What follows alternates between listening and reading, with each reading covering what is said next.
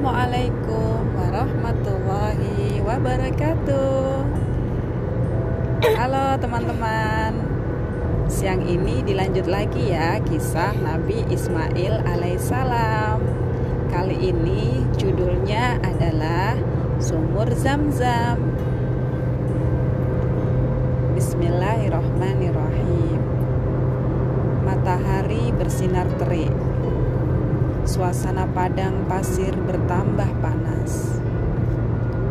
Hajar dan Ismail berada di sana. Persediaan bekal mereka hampir habis. Ismail bayi yang sangat kuat menyusu. Hajar cepat merasa kehausan. Tiada lagi air yang dapat diminum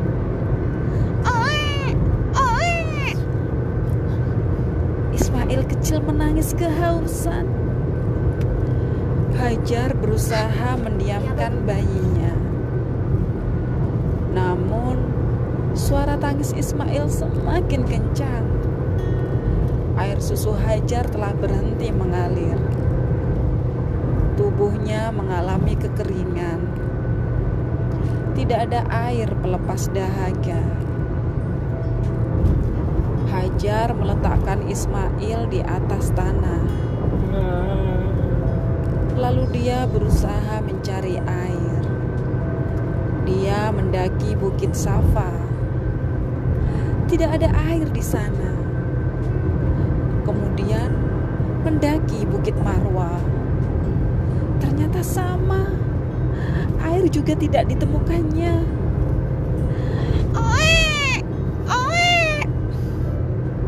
Suara tangis Ismail membuat Hajar terus berjuang mencari air penghapus da penghapus dahaga mereka. Sebanyak tujuh kali Hajar berlari antara Bukit Safa dan Marwa. Namun tidak ada setetes air pun dijumpainya. Tubuh Hajar dibasahi keringat kulitnya kering terpanggang matahari. Rasa haus semakin mencekik tenggorokannya. Namun dia tertegun. Suara tangis Ismail telah reda. Ada apa dengan Ismail? Bisik Hajar sambil menghampiri bayinya. Hajar mendekati Ismail. Kaki mungil Ismail berulang kali memukul tanah. Terjadi mukjizat dari Allah Subhanahu wa taala. Bekas pukulan kaki Ismail membentuk mata air. Mata air itu memancarkan air. Air yang keluar bersih, jernih, dan berlimpah. Hajar senang bukan kepalang. Dengan segera dikumpulkannya air yang memancar itu. Dia takut air itu akan hilang terserap pasir. Zam-zam, zam-zam. Seru Hajar sambil berusaha membentengi mata air. Hajar menggali tanah dan memungut batu di sekitarnya sehingga membantu seperti sumur. Sampai saat ini mata air itu dikenal sebagai sumur zam-zam. Artinya bersih, jernih, dan menyegarkan. Hajar minum sampai puas. Dia mencuci mukanya dengan air zam-zam. Seketika tubuhnya menjadi segar. Hazar Hajar segera menyusui Ismail. Air susu mengalir banyak. Ismail kecil menyusu sampai kenyang dan tertidur nyenyak. Rasa khawatir Hajar berkurang. Dia pun berterima kasih kepada Allah Subhanahu wa taala. Kini hatinya tenang. Hajar optimis dapat bertahan hidup bersama Ismail di tengah gurun pasir itu. Apakah selamanya Hajar dan Ismail akan sengsara dan kesepian? Lalu, apa yang akan terjadi selanjutnya?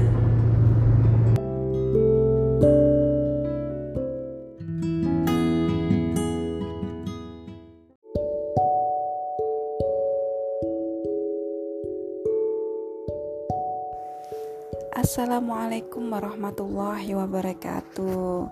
Selamat malam buat teman-temanku semuanya. Apa kabarnya hari ini? Semoga semua dalam keadaan sehat walafiat. Di mana pun teman-teman berada, semoga senantiasa dalam lindungan Allah Subhanahu wa Ta'ala. Baik, teman-teman, pada malam hari ini saya ingin melanjutkan kisah tentang Nabi Ismail alaihissalam. Oke, kita mulai ya.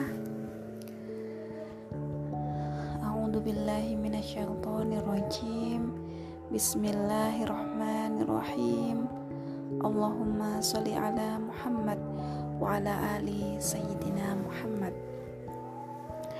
Judul kisah pada malam hari ini yaitu Kota Mekah lokasi tempat Hajar dan Ismail ditinggalkan Nabi Ibrahim alaihissalam bukan jalur yang sering dilewati para musafir.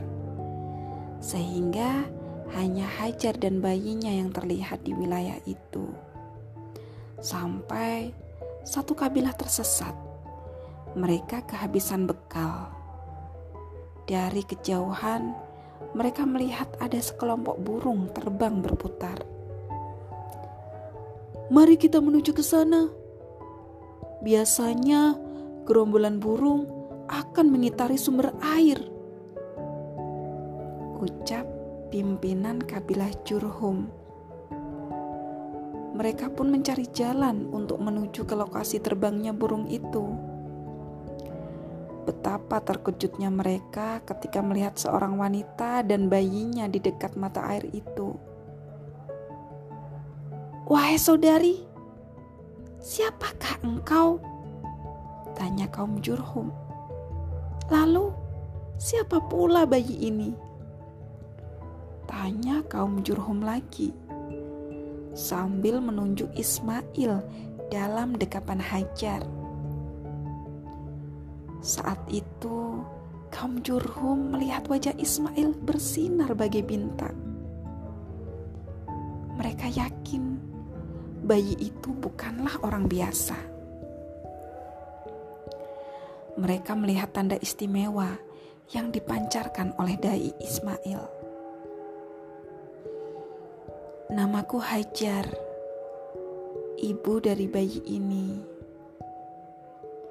Ayahnya Ibrahim. Allah telah menempatkan kami di sini melalui suamiku. Ucap Hajar sambil tersenyum.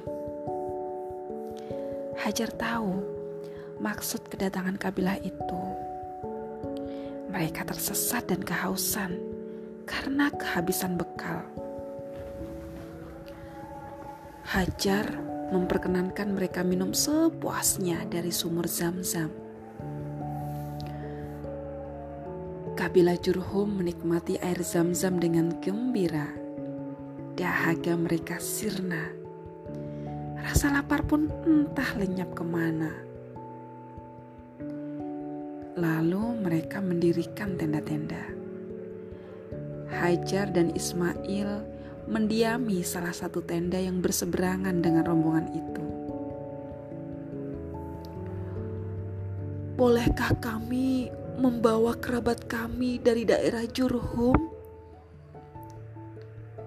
Tanya pimpinan kabilah. Meminta izin agar bisa menetap di sekitar sumur zam-zam.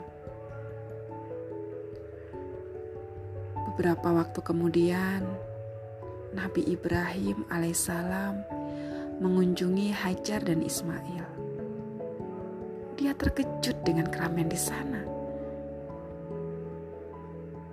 Nabi Ibrahim alaihissalam mengucapkan rasa syukur.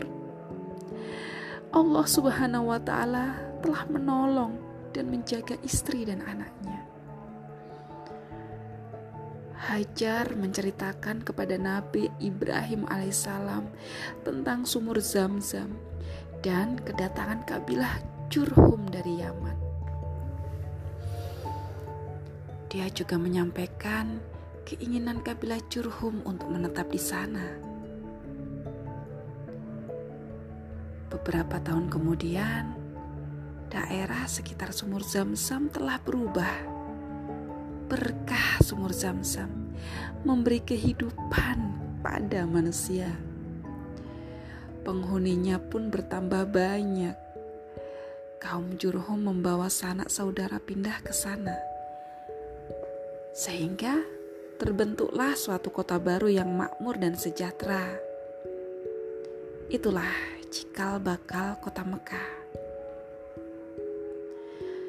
Kabilah-kabilah datang silih berganti. Mereka merasa senang bisa melewati kota ini. Sumur Zam-Zam juga menjadi daya tarik. Banyak yang datang untuk melihat mata air anugerah Tuhan di tengah padang pasir. Mereka berdoa di sana. Mereka minum air Zam-Zam bukan sekedar melepas lapar dan dahaga Ismail pun telah tumbuh besar mencapai usia tujuh tahun. Ia belajar berburu dari kaum Jurhum. Suatu ketika, Nabi Ibrahim alaihissalam datang dengan tujuan menyampaikan sesuatu kepada Ismail. Yang ingin disampaikan Nabi Ibrahim alaihissalam kepada Ismail? Nah, teman-teman, kita simak ya di kisah lanjutannya nanti. Alhamdulillah sudah selesai disampaikan kisah Nabi Ismail alaihissalam dengan judul Kota Mekah. Mudah-mudahan kita bisa mengambil ibroh dari kisah yang hari ini sudah saya bacakan. Terima kasih. Wassalamualaikum warahmatullahi wabarakatuh.